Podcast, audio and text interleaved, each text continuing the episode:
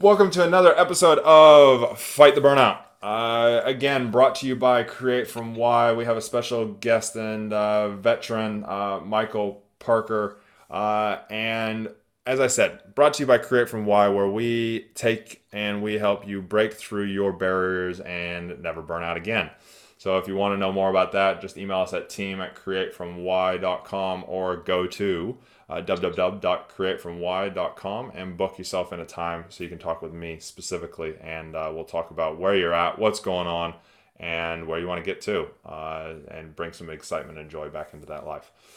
So, Michael, uh, welcome. Uh, we know each other from another kind of group peer support thing that we're part of, which is amazing. It's called Power of Your Story. If you are a first responder and you're kind of going through some stuff, again, send us an email. Get, we'll get you in touch with the right people for that.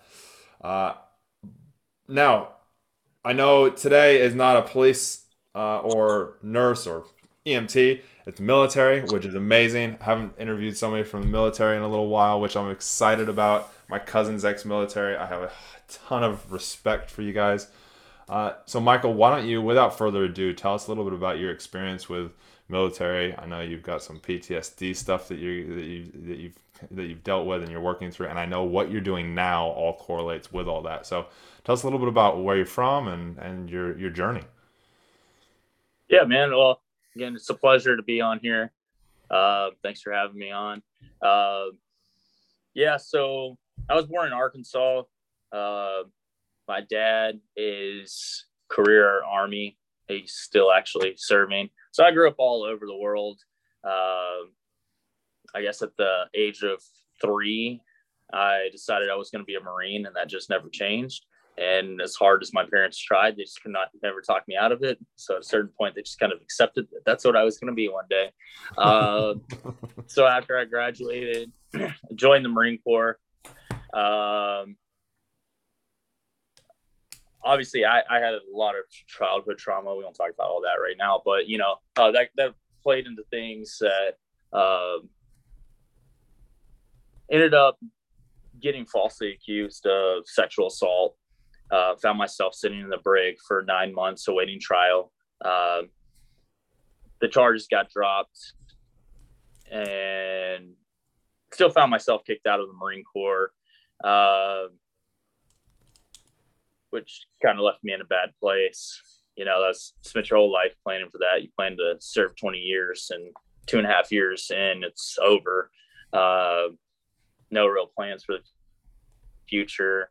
Uh, also, almost a month after I got out of the brig, while I was still waiting to process out, I found myself sexually assaulted. Um, so I had that to the stress and trauma from being in the brig. Um, got discharged in December of 2014. Um, went back home, didn't address anything, just kind of dealt dealt with it how I knew to deal with it, which was alcohol. uh, continued a continuous bad decisions from there. Uh, found myself you know, in a really bad place. Um, also, shortly after I got out, my unit went on deployment that I was supposed to go on with them before I got in trouble. We lost a couple Marines. So there was some guilt and shame there as well. Um, so I was in a really, really bad place. Um, you know, they teach you the signs of PTSD and everything. I just ignored them. I was like, well, there's no way I can't have PTSD. You know, I've never been to combat um, blah blah blah. Um, also, I guess I kind of was just like, if I ignore it, it'll go away. Not true. Not a good way to deal with it. Um, until finally, I just like had a had a moment, and I I broke down. Um, ended up stabbing myself in rage four times in the chest with a knife. Uh, that's when I was admitted into the hospital, put on a 72 hour hold, um, diagnosed with PTSD, depression, anxiety, um, all that that stuff. Um, of course, put on medication. A lot of it didn't work. Not saying medication's bad; it just didn't work for me. Uh, so I really struggled. I had three more suicide attempts. Um, the last one ended me up in trouble with the law, which ended up kind of being my saving grace. Um, they got called to intervene and things got out of hand. Um, so I found myself in jail again uh, for 60 days. And uh, that's kind of where I started turning myself around a little bit, at least orientating towards the right direction. Uh, I moved out to Hawaii after that and kind of started over, quit taking medication.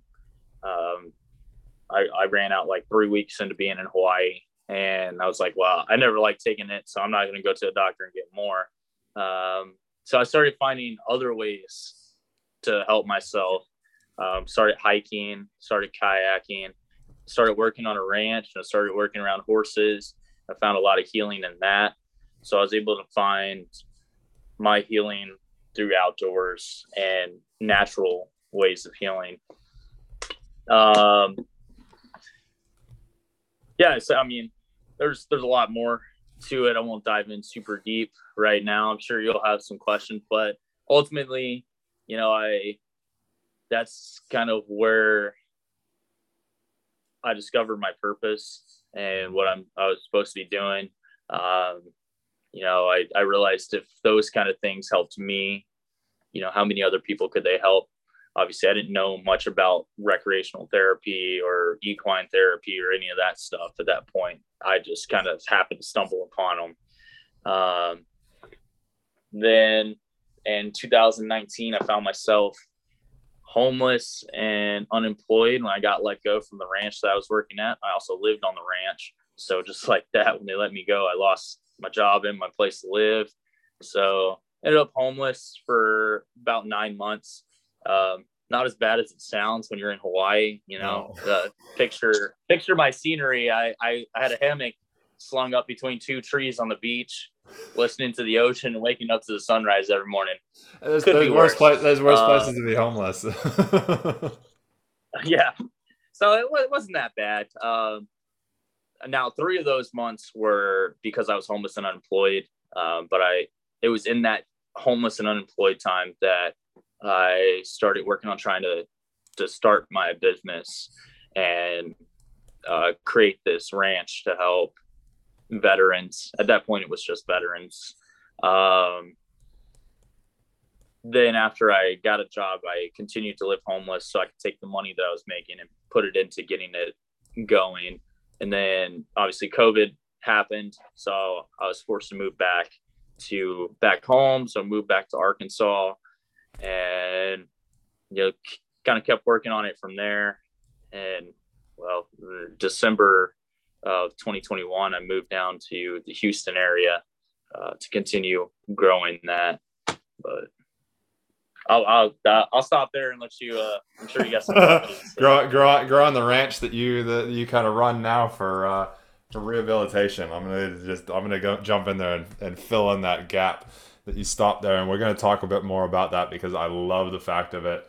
We I'm looking at running some retreats for motorcycle riding because that was my thing. So, but let's jump into a few things that you kind of said. I'm gonna go kind of back, and then we'll kind of work through the t- the timeline wanted to be a Marine since three years old. Obviously, very huge family military side of stuff. I know I don't have any family that's military or law enforcement, but I know I've worked with a lot of law enforcement people or people that want to, and they've got family that are law enforcement. And there's, as you even admitted, childhood trauma. Is it from your dad being military, you think, or from the work that you've done, or is it just other stuff?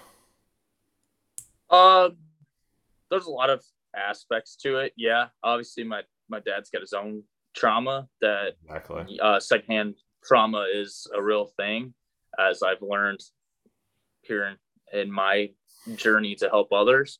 Uh, also, uh, my dad's not my biological father. My biological father signed over his, his, rights to me, and my dad did a good job raising me, but uh, there's still that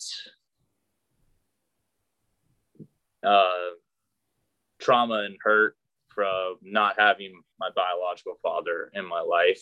Yeah. Um, which it wasn't until maybe two years ago that I even realized how much of my behaviors and stuff were attributed to that. Um, and then, you know, trauma growing with from my dad. And yeah, so, you know, I had depression when I was a teen, ADD, um, all kinds of stuff um, that all just played into that.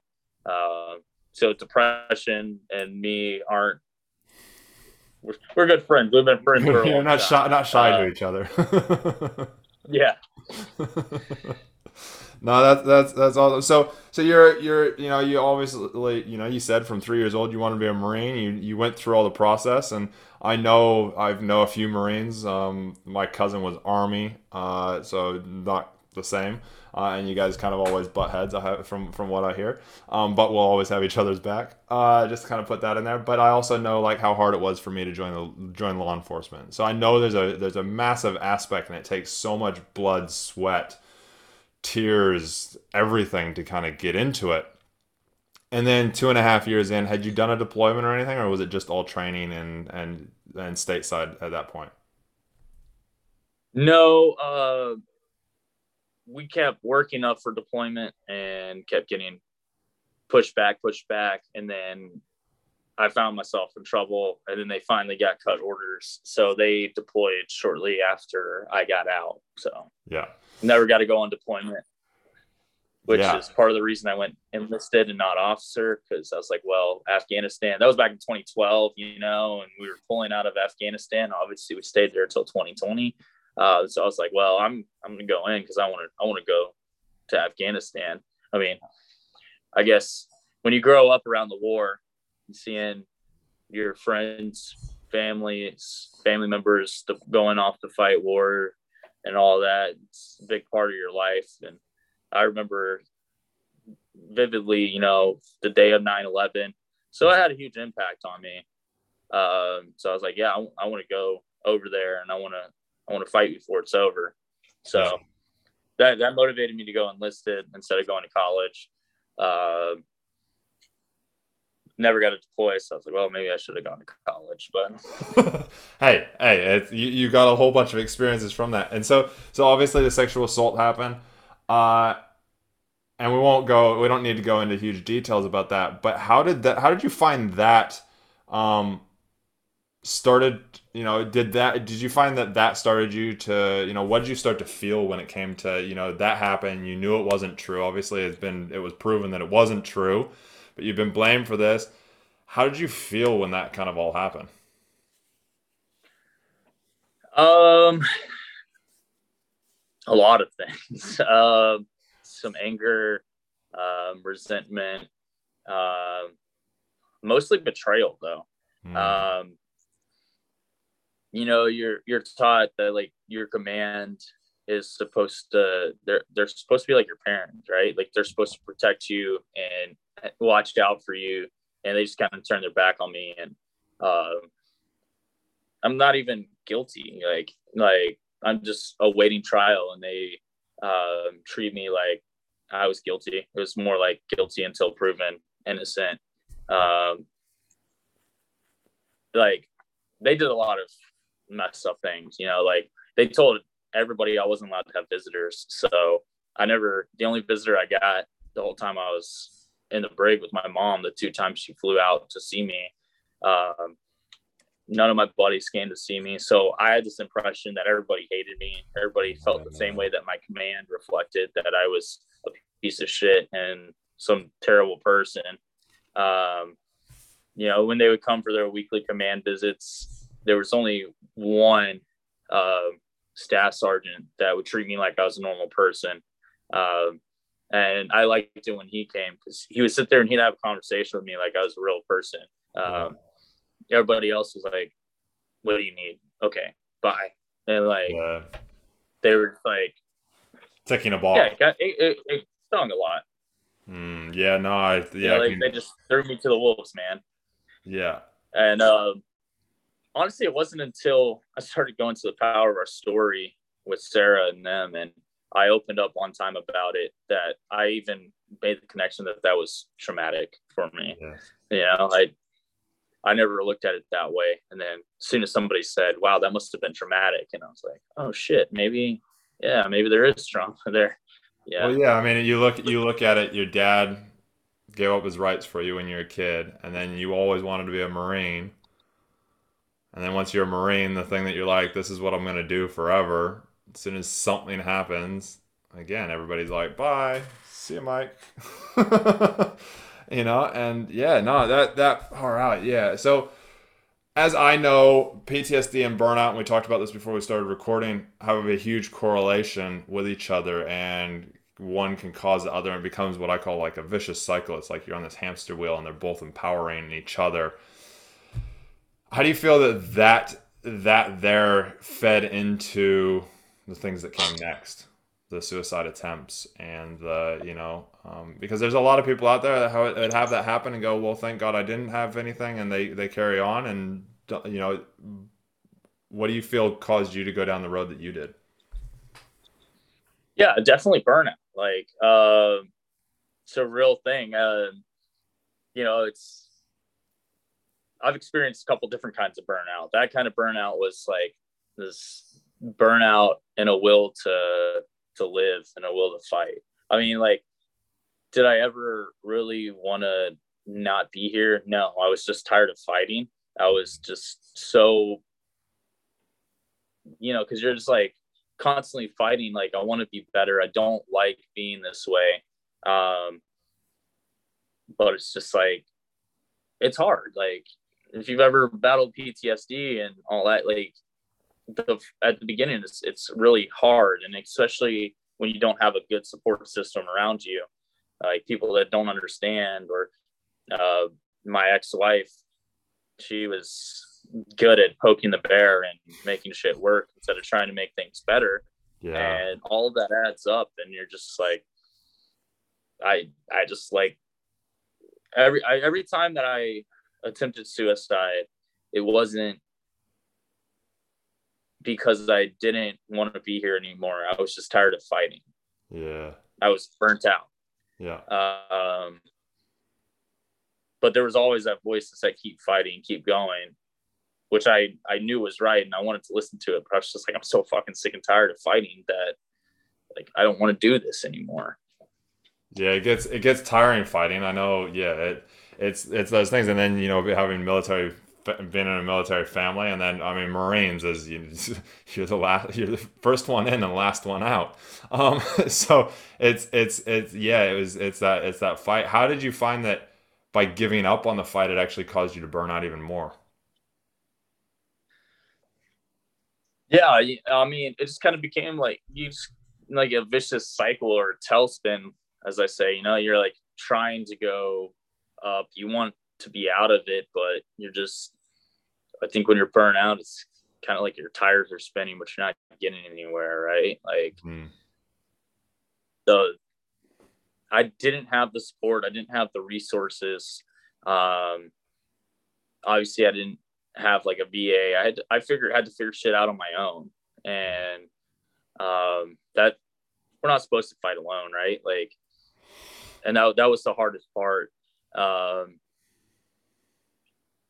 if it wasn't for my if it wasn't for me going to jail yeah. and for my, my friend offering me the opportunity to come stay with her in Hawaii and kind of start over and remove myself from that situation, I, who knows what would have happened, right? Um, maybe I tried a fifth time and was successful. Um, or that, that, that I wanted to ask that as well. What do you feel? Because I know we get to that point. Like mine was, I almost cheated on my wife, and I was like, "Fuck, there's something. There's something wrong here."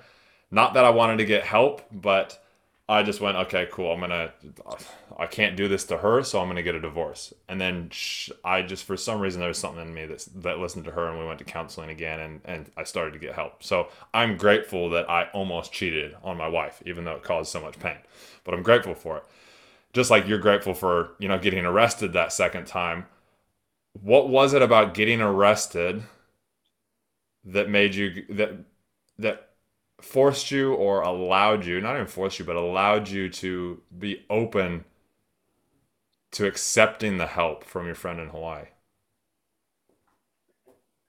Um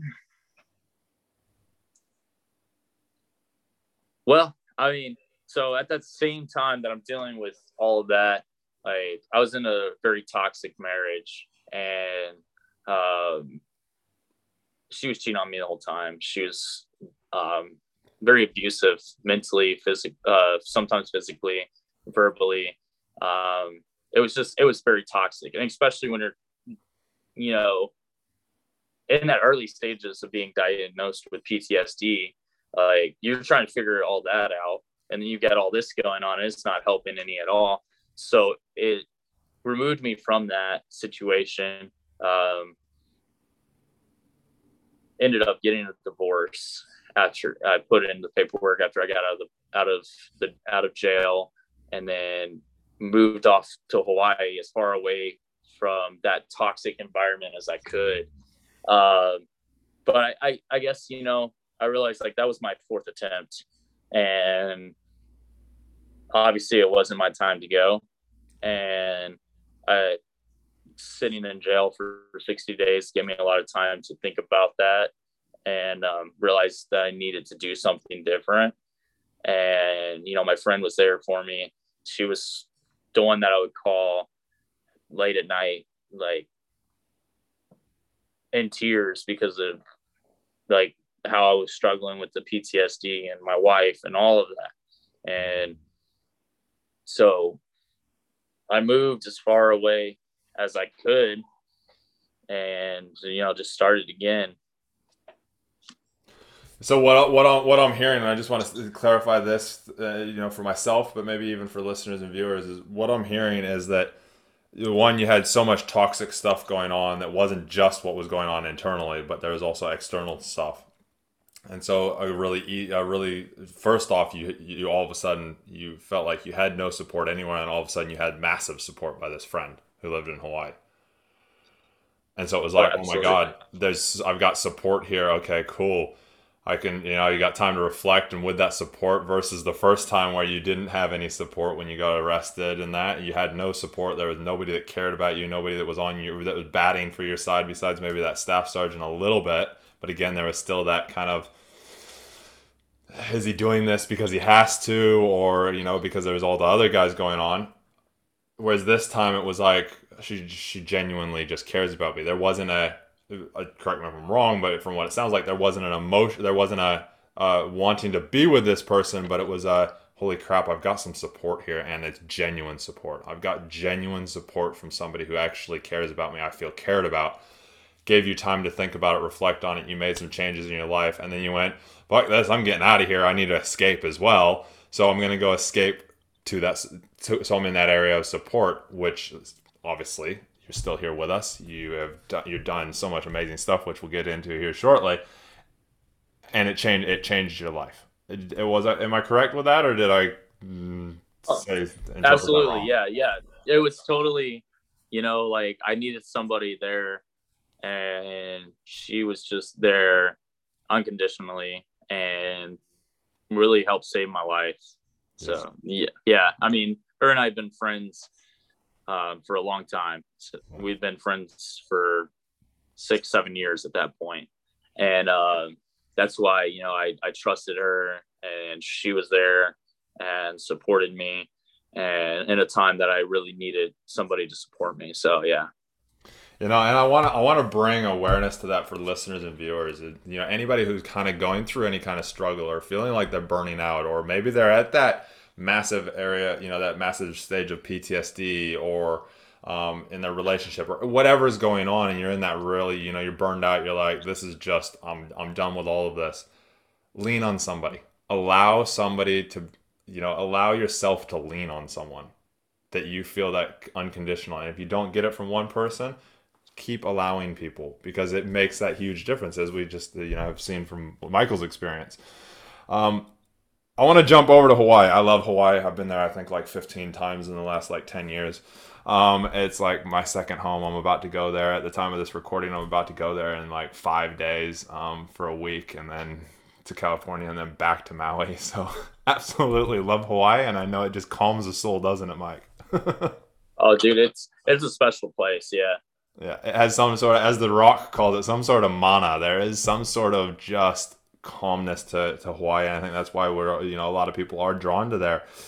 So you go to Hawaii, you're there, you get on a ranch, you start doing this outdoor stuff. What what got you into doing the outdoor stuff? Um, I mean, dude, there's beautiful mountains and there's like it, there's so much outdoor activities to do. You know, like the beach. I, I love it because like drive down the road, you got the ocean on one side and mountains on the other. Like the only place you can really go and see that. You like, there's like 50 feet away from you on the left is a mountain, and 50 feet on the right is the ocean. And uh, you know, so I was like, well, I want to try. You know, I'm gonna try out some of these hikes. So I would start hiking, and I'd be like, dude, this is this is uh rejuvenating, you know. And then getting out there by myself and just surrounded by nature with those beautiful views, it's peaceful uh, getting out on a kayak on the open ocean it beat the shit out of you but it's fun and it's relaxing. Uh, once, once you get past the big waves right? Um, and i just realized how how peaceful and therapeutic it was and i felt the way that it made me feel to be out there doing those things. And then when i started working on the ranch i didn't even start in horseback. I started as a zip line uh, tour guide which was fun. It was great. Uh, but I always loved horses. So when I was given the opportunity to to go over and learn mm. and transfer to that department, uh, I found that helps me deal a lot with the internal, uh, the emotions, my energy, how I interacted with other people, just in how I had to interact with the horses. And I found a lot of healing through that because horses reflect and respond to the energy that you put off. And you know it had had me you know i'd get angry with them. And then of course they only get act worse right? And then you gotta like take a take, take a deep breath and calm yourself. And i found dude, i used to have really bad road rage. And i found working around horses after a few months somebody cut me off in traffic. I'm like oh, okay, that's what we're doing. All right. You know, I was just like not mad about it. Like, whatever. Yeah. No harm, no foul. Yeah. Uh, and it just started having a positive impact on how I, my relationships went. And I guess that's where I, I call it my light bulb moment because yeah. I was out on the trail one day giving a tour and we're just going along and all of a sudden like this light bulb goes off above my head it's like, dude, like if this stuff helps you, like how many other people can this help? And that's when I, you know, realized like, hey, that's what I was supposed to be doing. No, I love that. It's so true. Animals are one of those things. Like I've got two dogs, and my wife. When I left, we had one dog. We had our oldest, and he was there for her like the whole thing. And she goes, he he saved her life while I was away while I was off, I did a motorcycle trip and I had that light bulb. Like for me, it's motorcycles. It's like that calm, that just you and the road, the the scenery, the nature, all of that as well. And it, it is, it's that special thing. And then it is that once you find that thing that's for you, that that it just excites you and calms you at the same time. Um, there's just there's so much power in that. Um, no, that that that's awesome. What what island were you on? Uh, I was on a walk Oahu. What's your favorite hike? Um, so actually, my favorite hike is. I mean, I love Crouching Lion. Yeah. Um, one of the best places to go watch the sunrise from. Uh, but I had a hike that I loved to do. Um, it was back in the Kahana Valley, and there's a tall mountain back there, and um, you got to hike like two and a half miles just to get to the base of the mountain, and then it's like a t- almost 2,300 foot climb. Oh, wow. And take you, take you eight hours round trip if you're really pushing it, maybe 10. Um, and I, I used to love going out there. You know, you're just out in the out in the valley by yourself, and then you get up on top of the, this mountain. It, it sucks climbing it. It's real steep. A lot of times muddy. Uh, but when you get up to the top, like that that sense of accomplishment and then the views from up there, like you can see pretty much the whole windward side of the island, and uh, do you satisfying. think? Do you think that those hikes like that, like that being your favorite hike there, do you think that comes from? Obviously, there's something within you if you're a Marine, uh, all of that. And I know for first responders, we have this personality. We have to that we never give up. We never back down. We keep fighting. You know, as you said, you wanted to stop fighting, and that's why you know. And so we get to a point where it's like either we we do all or nothing. It's like I'm giving everything, or fuck it, I'm done. Um, do you feel you do that same thing? Oh yeah. Uh, man, I remember one time I was doing that hike and I just like it it was extremely kicking my ass that time and it was like super muddy and probably a little too sketch to be doing it but I was like at like like 1800 feet still got like 400 feet to go but that last bit's like all straight uphill and I remember I like stopped for a minute and put down my pack. And I was I was contemplating turning back. I was like, I've been to the top before. Like, what if I? And I was like, yeah. no, you gotta like we gotta finish this out. Uh, but I uh, I remember when I I like looked back and I saw like how far I'd come. It was like I had like this like epiphany, you know. I was like, dude, this is like like life, right? Like sometimes you're in that valley and in that valley it's it's jungle. You can't see shit. It's dark. It's it sucks. And then you start to climb and you can see how far you've come. Mm. um and it's still it's still hard like when you're on that on that that uphill climb uh, but you're no longer in the valley but you still got to keep working hard. And i just like had that realization and i was like you know it, it, the journey sucks sometimes but when you look back on it, it's and you you see how far you've come. It's such a beautiful sight. Mm, yeah, I, I love that analogy. It's it's it's so true. Was that hike that time when you kind of went through that? Was that while you were still working at the ranch, or was that once you kind of had been let go and you were in that uh, homeless stage? No, I was I was well. Actually i think that time i was in that homeless stage yeah i think i I would either because i worked on two different ranches and so i think it was after i left that second ranch um and i was kind of in that in between in between stage and I, you know just it's it's amazing because you know I'm a huge fitness guy. I do a whole ton of stuff. I've done lots of train, like lots of different things, and fitness gives you what you need in that time like it, it, it brings perspective. Like th- those hard pushes b- bring perspective of whatever is going on in your life. And it's amazing to hear like i i kind of i thought it might have been during that kind of homeless time when you were really going okay cool what's next? Where am i going next? Um because it, it just puts a reflection on us. And so that kind of brings me into that kind of time. First three months you pretty much started figuring out what you were going to do how you're going to i take it i'm going to kind of project some stuff out there how you were going to kind of take the stuff that you've learned and and start to help other people with it because you recognize with the horses and and that on on how that could do that. And then for six months you stayed homeless and just saved all your money so you could do what you do now which we'll talk about here in a second. What did you learn during that first three months? What was the biggest thing that you learned during that? Uh patience uh, was probably one of the biggest things because uh, I mean I immediately went into like fight or flight mode right you're like oh shit like I've I'm I've got a vehicle and that's about it like and I was applying for jobs and probably applied for over 100 jobs and wasn't even getting called back for an interview. And I'm like, dude, I'm well overqualified to flip burgers at McDonald's. Like, what the hell?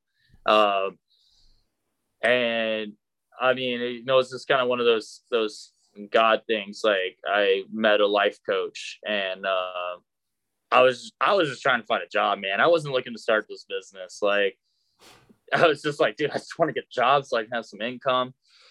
And uh, you know, I I reached. I was like, maybe my resume sucks. Like, so I was just reaching out, like trying to get a job. And he asked me that hard question. He's like, "What do you want to do with your life?" And of course, I like started listing the jobs I applied for. You know, He's like, you missed the question. He's like, if you can be anywhere in five years, where would it be? And mind you, at this point, it's been two years since I had that light bulb moment. Yeah. And it had been my five year plan for two years, and I just sat on it, not doing anything. Yeah. And I said, well, if I could be anywhere, I'd be doing this. And um, he says, well, why don't you do that? It's like, well, I don't know anything about running a business. And I threw all these, Excuses. all these, you know, why I can'ts out there. And uh, he's like, it's, that's exactly, he's like, that's a bunch of bullshit excuses. And I, I was taken aback. I was like, what? And uh, he kind of got me in with this this uh, program for veterans that you know for veterans that want to do more after leaving the military. And I went through this free ten day course, and I was like, oh, that wasn't that that hard. And you know, I talked to the guy that ran it because uh, I completed it. Found out like 40 veterans had started and only two of us had finished. And you know, uh, kind of kind of put it in. I was like, well, that was easy to me. Like I thought, uh, you know, it kind of put that in perspective. Then I went through a 12 week um, paid course. Uh, like mind you, I was homeless, so I had to come up with the money. Ended up selling my TV and PlayStation because I'm like, I'm homeless. I don't need a TV or PlayStation. So I sold them, got the money. I want to jump into that real. I want to jump into that real quick. That right there is that fight that right there is the reason that you're still here and why you've done everything you have because so many people use every excuse under the sun of why I can't do it. You started to figure out why can I do it. So I just wanted to praise you real quick for that because that's just amazing. You sold your TV, sold your PlayStation, lived in a hammock and still did this course of okay, I'm let's do this. All because of having one conversation with a guy that said, "What do you want to do in five, where do you want to be in 5 years?" So I love that. Carry on, Mike yeah, I, I mean, there there was more of that too, right? Like, I mean, I wasn't taking care of myself that well, uh, and I was kind of, you know, I wanted to do more, but I was I was still I wasn't taking care of myself. Like, you got to take care of yourself first, and you know that was like one of the first lessons in that twelve like week thing, right? And uh, freaking went got myself a haircut, cleaned up, and I immediately started feeling better. And then you know, uh, three weeks into it, I got a job, and you know, things started. You know, you you start taking care of yourself and um, making those steps forward. Uh, I I think it's like a mindset shift too. You know, like if you focus on the negatives, you're just going to see the negatives. You start looking at the positives, you're going to see more and more positives. And I would just, you know, started working through all that and ended up, you know, getting a job, getting back on my feet and progressing forward. But I mean, what if I didn't end up homeless? I would still probably just been working for whoever doing whatever, and I wouldn't be where I'm at today. Um, yeah, everything happens for a reason, doesn't it? It all happens for us so that we can then evolve and and go forward if you're looking for it. Uh, so you did the three months, then nine months you stayed homeless. Now this is going to get us into my number one favorite thing to ask is around your why. You know what what drives you in that, and I know you kind of you kind of in, touched on already around the you found your purpose. Uh, my belief from research and from lots of doing lots of coaching and talking with lots of people and interviewing lots of people is that that that why and purpose has actually already been planted. The portal and the airplane or the vehicle to serve it uh, is the thing that we are, are, you know that we, that would kind of sometimes struggle to um, locate. What would you say the why your why is that caused you to you know go for the military, actually not succeed in you know the four attempts on your own life, the actually working through all this, the the being okay with being homeless, the jumping into the program, the what you do now with the the ranch that you run, uh, and you know staying homeless for nine months. Uh, it wasn't three weeks or nine weeks. It was nine months you stayed homeless so you could save money so you can do what you do now. What do you believe that why and purpose is? Be you know that that mission statement is such as I call it that has got you to always fight. Yeah, um, you know, I've always had this strong call and will to serve you know, to help others. Uh, which you know I guess is, is what led me to join the military because I wanted to serve and protect people and um, even after you know I considered I still wanted to serve, still wanted to help people. So I considered becoming like a paramedic, but then I was like, dude, I got enough trauma in my life. I probably shouldn't add more to it. Uh, but you know, there was always that passion and that need to serve, and um, and when I realized it was helping other people like myself, like that that was who I needed to be helping. And once once I realized that, you know, um, who better to lead people through stuff than somebody that's been through it themselves. Um, I realized everything I went through allowed me to help others through it um, because I've been there. You know, it's, it's like going to a counselor or therapist. That's, I mean, I love nothing against them, but if they, you know, they've not been where you've been, they're not going to completely understand what you've been through. And now each one of us has a different story, but when you've been down a similar path, it allows you to connect and empathize with people a lot better than if you haven't been through anything. And at the same time, you know, it, it gives back to me too, right? Like uh, helping other people helps me. That's that's where I find the greatest joy and satisfaction is when I'm helping somebody else. So how do you serve yourself without serving everybody else?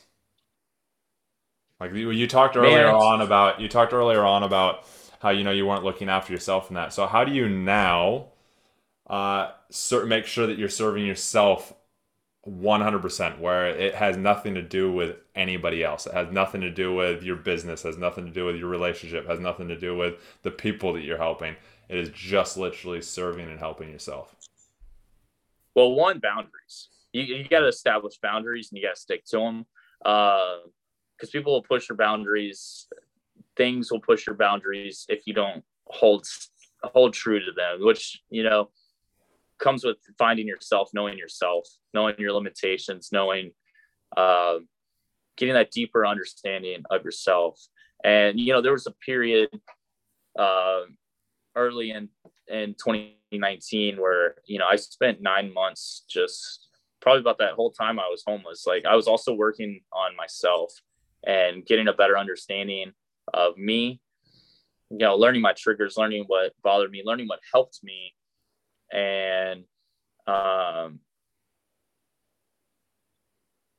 i i ultimately had to be because up till that point i wasn't happy with who i was hmm. and if i can't love and respect myself how can i expect other people to love and respect me hmm. so i i had to get that appreciation and love and accept myself and and not like when you hear people talk about self-love like in the in the vanity sense no it's like an actually like hey i i like this person. Like you look in the mirror and you go you look and, in the mirror and go that person's fucking cool.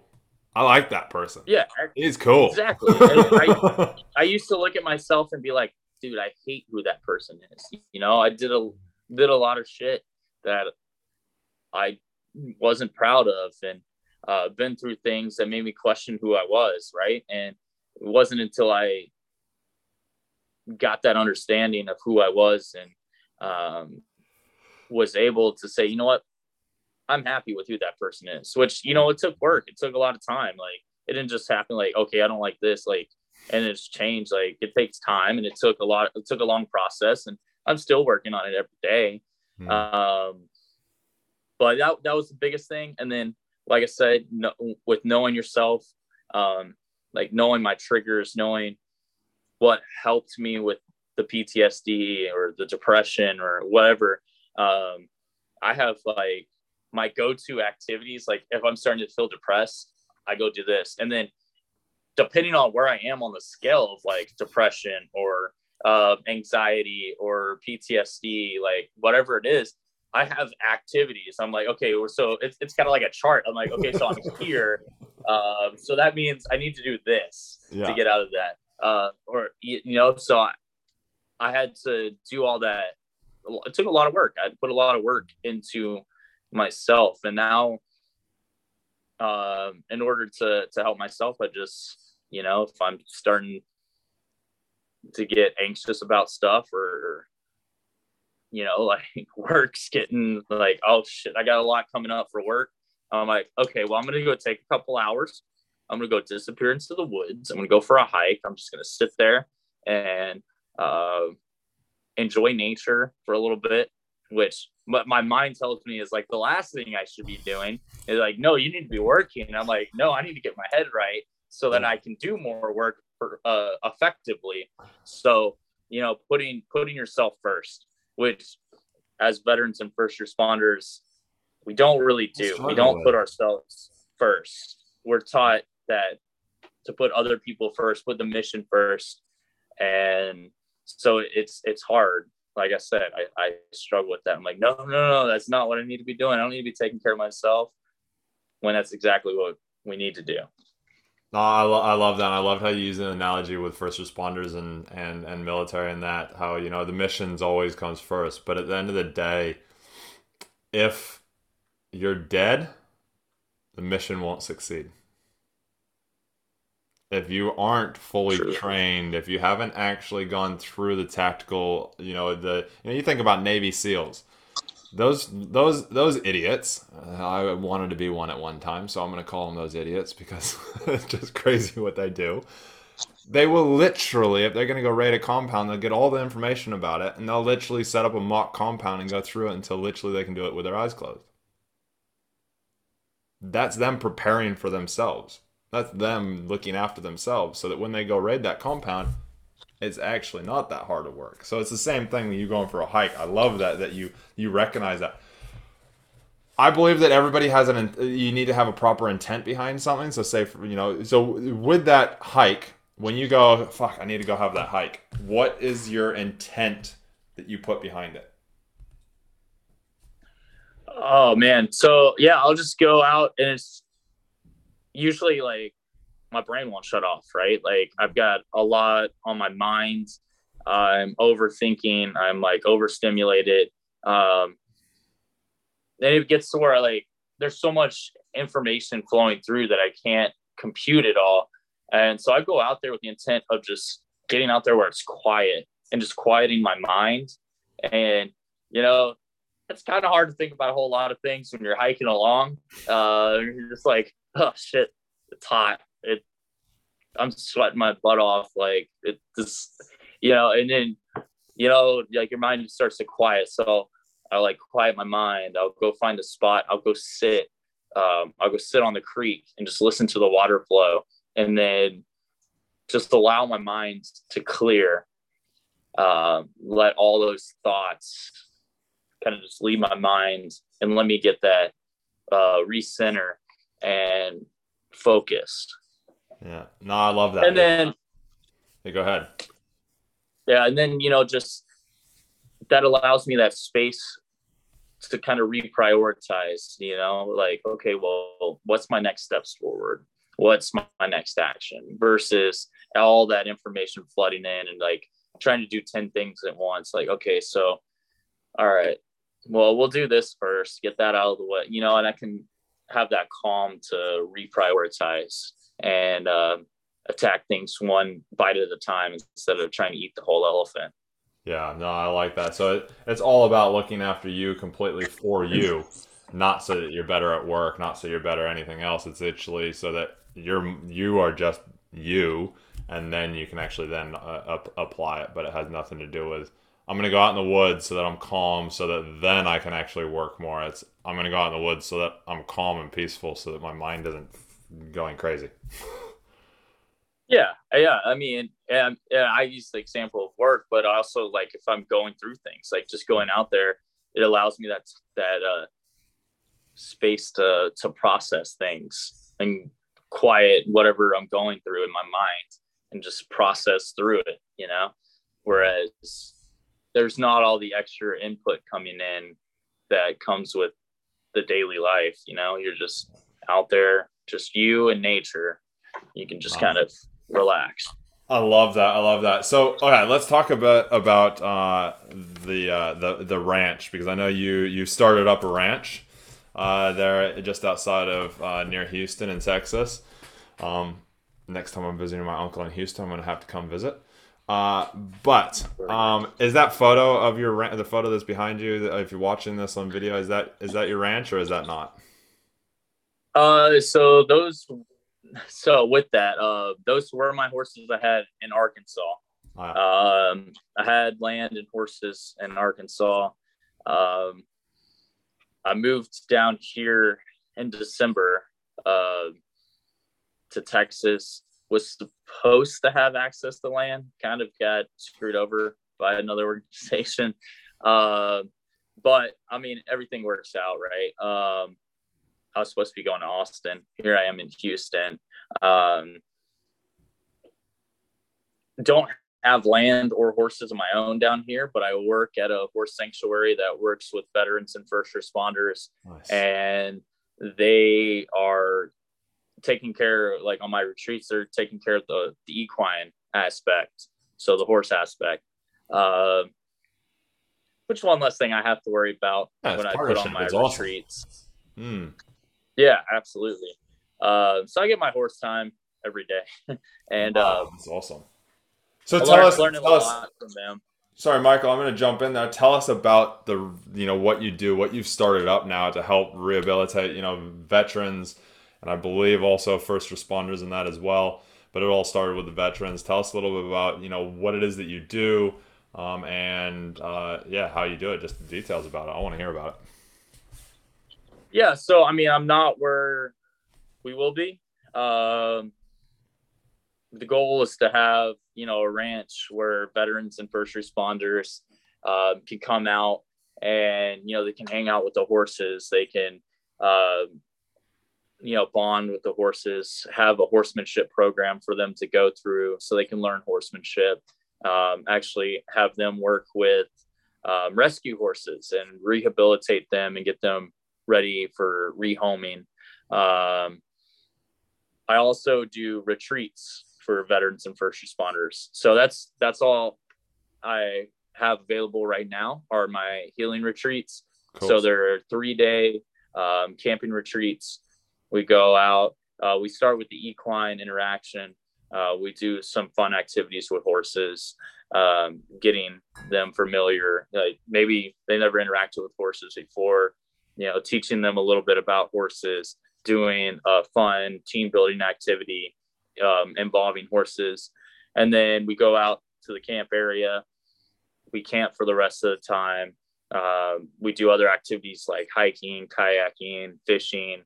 Uh, we do fireside chats where everybody can sit down and you know you can talk about those things you know with pe- other people who get it right? Yep. um, we're more apt to open up to a group of our peers than we are to you know anybody else.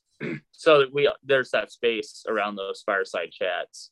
Um, you know you're also connecting with other vets and first responders and getting to build that community and um, camaraderie um, so yeah that's that's what we do with that um, one day when we get that money we'll we'll have a we'll have a ranch we'll have our own horsemanship program and um, a place that veterans and first responders can come out to. Oh, I love that. I love that, Michael. Um, I know um, I've got some of the details and stuff here, so we'll put them into the description down below. But just for those that are listening and that, or they want to just hear it, um, how does somebody get in touch with you to get onto or find out more information about these retreats to start with? Yeah, you can just go on our website, and I'll give that to you to put in the in the show notes. Um, it's I've got two domains, and they're supposed to be linked, and for some reason they're not. So, uh, but it is. Uh, it is. Uh, I just had it redesigned, and having some difficulties there with that. Uh, but with the new redesigned website, it makes it a lot easier. Um, yeah. You can actually go on and see the dates uh, when we have events, um, and you can register right there online. Um, if y'all do have questions, um, you can email or give us a call, and I'll be more than glad to talk to you about it. Um, if you're just like, yeah, that sounds awesome, you can go see when our events are. We've got a couple. I don't know when this will get put out, but we got uh, an event here at the end of July, the last weekend. Uh, this one's going to be a four day uh, retreat uh, with a special guest, Jennifer Tracy, and we're going to work. Uh, we're going to do all those fun activities the horses, hiking, kayaking, fishing. And we're also going to work through one of her workbooks um, around hope and, cool. you know, finding finding your hope. Um, so it's that's going to be a really good event. It's open to 15 veterans or first responders. Um, Jennifer has been gracious enough to cover all the costs, but 150 bucks. So anybody that wants wow. to come, it's 150 bucks, sure. uh, which it's like a 1500 2000 dollar you know retreat, and that's that's pretty good. And oh, then I've got a week long retreat. Yeah, we got a week long retreat coming up in Idaho, which is open to five veterans or first responders. Um, that one's going to be 2000 uh, but we're going to do a lot of awesome stuff there. We're going to do some hiking, some fish, some fishing, some horseback riding, some work with horses, um, getting to live out on the ranch for a week and experience ranch life. Um, a lot of awesome stuff that's going to happen in that time. Also, I, um, like a two day reloading class on how to reload ammunition yourself, uh, which is pretty cool. Uh, so yeah, that's, that's going to be a really fun one. Again, that's only got five slots open on it. Uh, that one's going to be real small and intimate. Um, and then our regular retreats um, cap them at 10 people uh, to keep it nice and small, um, nice small groups. And then we'll, those will start up at the end of August. Um, the dates are all on the website, and those are $500 a person. That's nothing. So, man. That's nothing. That's that's nothing. So. It's not. Uh, it's not. Uh, it really it, it, costs a lot more to put them on, but uh, you know, trying trying to hook hook up, you know, our brothers and sisters at a yeah. price that's like okay, that's it's not too bad. Yeah, no, I love it. I love it, and we'll put all the details down in the description down uh, down below. Uh, so make sure you have a look at that um, to get into that that um, the uh, the the website and um, email uh, Michael on those. Uh, awesome, Michael. The last kind of question that I really have for you, uh, and I ask everybody this at the very end: What would be your top tip to self happiness?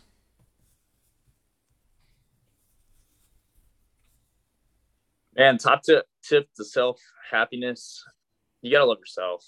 Uh, if you're you're not happy with who you are, you got to find your way to that person. Um, it's not a short, easy thing. It's takes work, takes dedication. Um, you know, but like we're veterans and first responders, like we know what it's like to work hard and have that dedication. We dedicate it to our careers, and uh, why not put that into yourself? You know, and I I always say, you know, you don't have to take huge steps, right? Like work on being 1% better each day. And then over a year, you're a completely different person. And, you know, if you can't love yourself, then you're not going to be truly happy in life. Nah, I love that. I love that, Michael. Well, thank you very much. Any last words that you want to add in before we wrap up? Man, it's, it's a pleasure. I appreciate you having me on here, man. No, I, I appreciate you, man. I appreciate everything you're doing for uh, for veterans and first responders and that. Um, those retreats sound amazing, and getting out in nature is the number one thing. My background, you know, I, I left the police because I was burned out, PTSD, had the depression, the anxiety, you know, everything that goes along with that and uh, I bought a motorcycle and did two and a half months through the southwest of the U.S. Went all the way to Houston and back to Northern California, eight thousand U.S. miles, and uh, yeah, it's the single best thing that I that I ever did because it brought me back in touch with again finding who I am and and being happy with myself. So totally, nature is is is the number one key. This is fight the burnout. So we bring you real life people uh, first responders, military, uh, those that are in the highest stress roles that you possibly can be in, uh, where they literally put themselves second 99% of the time, sometimes 100% of the time. and we give you real life tools, real life experiences with this. Uh, now, if you are somebody who wants to know more, wants to learn more, wants to grow more, then reach out to myself, uh, team at createfromwhy.com, uh, and let's get you moving. Let's get you uh, creating the life that you want, really getting to know who you are and being happy with that person. Uh, and that takes uh, practice. We run a 12 week group and we also run some, uh, we're organizing, at this time, we're organizing some motorcycle retreats. Uh, so getting out in that nature on motorcycles and learning the tools to never burn out again. So uh, thank you for listening. Make sure you like, subscribe, send this out to whoever it is that you feel could listen or could resonate with this. And uh, make sure you hit up Michael because he's doing some amazing stuff. And I can't wait to see one day him have his own ranch and and run everything through that because that will just be uh, next level for him and also those that he serves. So thank you very much, everybody, and we will talk to you soon. We love you all.